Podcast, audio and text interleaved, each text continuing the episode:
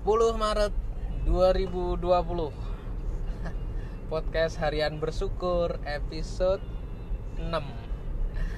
Anjir, emang konsistensi susah sih. Gue skip bikin podcast udah berapa hari berarti.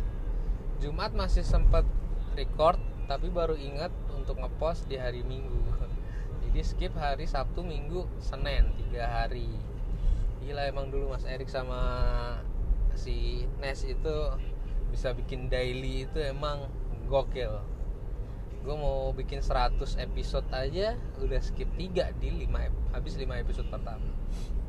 Iya sih, karena kan biasanya kayak gini nih, bikin podcastnya pulang kantor sambil macet-macetan.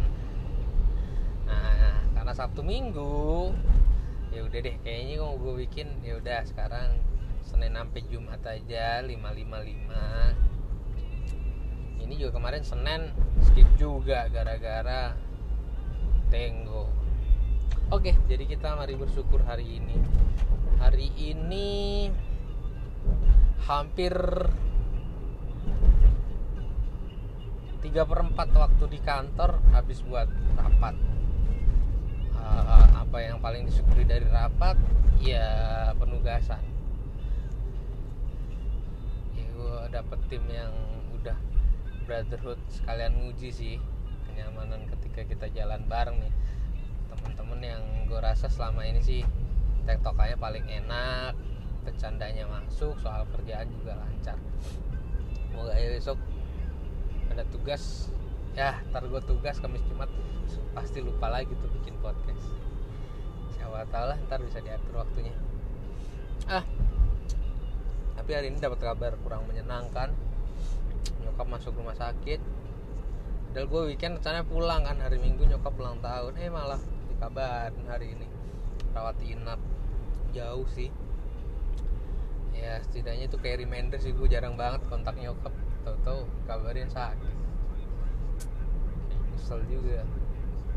Ya moga aja nggak apa-apa sih, tadi sih infonya nggak ada, isu kecapean aja, ditekan darah tinggi, gula darahnya tinggi, jadi lemes, harus bed rest aja di rumah sakit. Ya udah, moga aja nyokap baik-baik saja hari ini. Iya.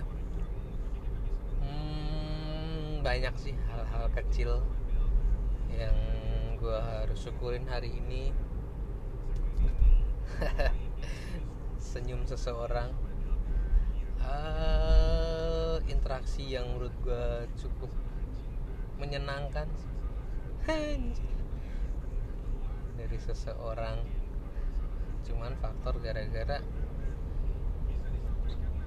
ada yang butuh tethering, gue kasih tethering doang. Nggak jadi yang langsung baik gitu, nggak, tapi kayak part of interactionnya better lah. Ya nggak tau lah, hari ini akhirnya proses ngurus pajak mobil juga beres, walaupun kalau ngomongin soal kos sih costly banget, kayak hampir income gue sebulan habis nih buat satu kali transaksi. Antara income gue yang kecil atau emang pajak gue yang mahal.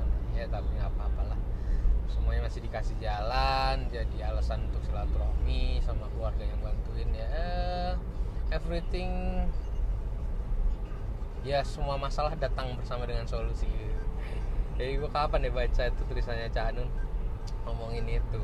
Selama ini kan orang memahaminya tidak ada apa, setiap masalah pasti diikuti dengan setelah kesusahan pasti ada kemudahan. Tapi kalau dalam pemahaman Cak Nun terhadap ayat itu kan dia bilangnya setiap kemudahan datang setiap kesusahan datang bersama dengan kemudahan. Jadi kemudahan itu udah dalam satu package. Jadi kalau kemarin gue mungkin minggu ini fokus untuk urusan perpajakan gitu, masalah pajak-pajak mobil dan motor, kayaknya ada-ada aja lah solusinya. Pajak motor gue juga lumayan, ya nggak apa-apa lah, kewajiban warga negara. Karena gue harus mau cabut berkas, motor mau buat di kampung. Ya semuanya dapat jalan. Jadi bismillah, insyaallah gue meyakini membenarkan apa yang disampaikan Cak Nun, bahwa setiap kesusahan datang bersama dengan kemudahan. Jadi kemudahan itu udah dalam satu paket dengan ujian-ujian yang kita terima. Moga aja gak butuh waktu yang cukup lama untuk memahami itu, untuk mengerti hikmahnya itu. Seperti challenge-challenge barulah di kantor, semoga semuanya gue bisa pahamnya seperti itu. Gue bisa tunjukkan. Oh ya, semalam gue juga baca tweet tentang pemalas, bahwa di tweet itu seseorang ngomong sih, yang siapa lah itu yang nge-tweet, Pak Mas-mas doktoral gitu kayaknya. Dia ngaku dia sebelumnya pemalas, tapi akhirnya ada titik di mana dia menyadari akar masalah dari kemalasannya itu adalah mindsetnya sendiri, bahwa dia pemalas. Dia klaim atas dirinya sendiri bahwa dia seorang yang pemalas, maka itu kayak pembenaran atas setiap kemalasannya. Dan itu akhirnya menemukan benturan ketika dia lagi ngambil S3 atau semester 1 S3 gitu kalau nggak salah.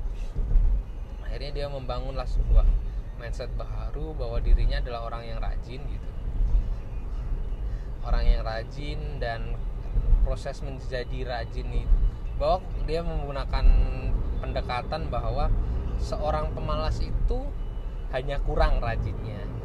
Jadi rajinnya bisa ditingkatkan, yang akhirnya itu menurunkan kemalasan.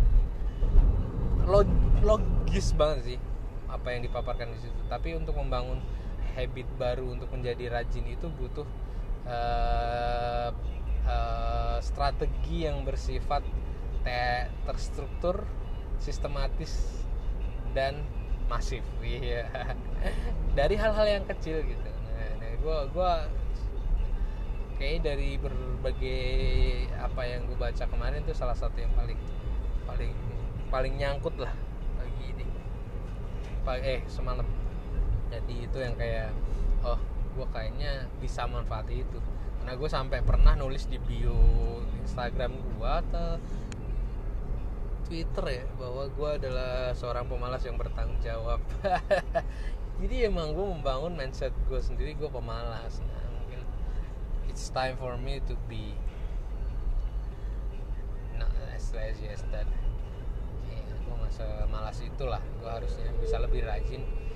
Dan dia selalu bilang bahwa dalam statement dia, dalam perspektif dia, dalam argumentasi dia menyatakan bahwa ya gimana pun ketika orang itu rajin, kesempatannya untuk sukses, untuk berhasil, untuk mendapatkan yang lebih itu lebih besar gitu.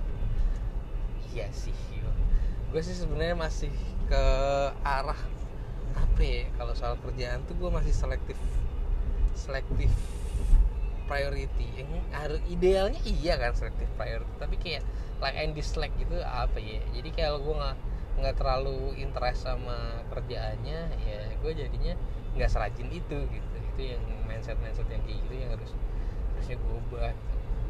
Buat orang lain penting tapi buat gue nggak. Akhirnya ya menurut gue I don't think this so important or apa ya bahasanya, penting sama genting itu apa ya, membutuhkan penyelesaian yang cepat gitu. Nah, ketika gue nggak melihat ada dua unsur itu, maka gue pasti malas-malesan, gue tunda-tunda gitu. Nah, itu yang kayaknya juga harus gue perbaikin sih, mindset dan logika gue yang kayak gitu. Kayaknya cukup untuk hari ini. Podcast Harian Bersyukur episode 6, 10 Maret 2020. Terima kasih Tuhan, terima kasih Allah Subhanahu wa Ta'ala atas hari ini, atas kesempatannya menghirup oksigen gratis. Assalamualaikum warahmatullahi wabarakatuh.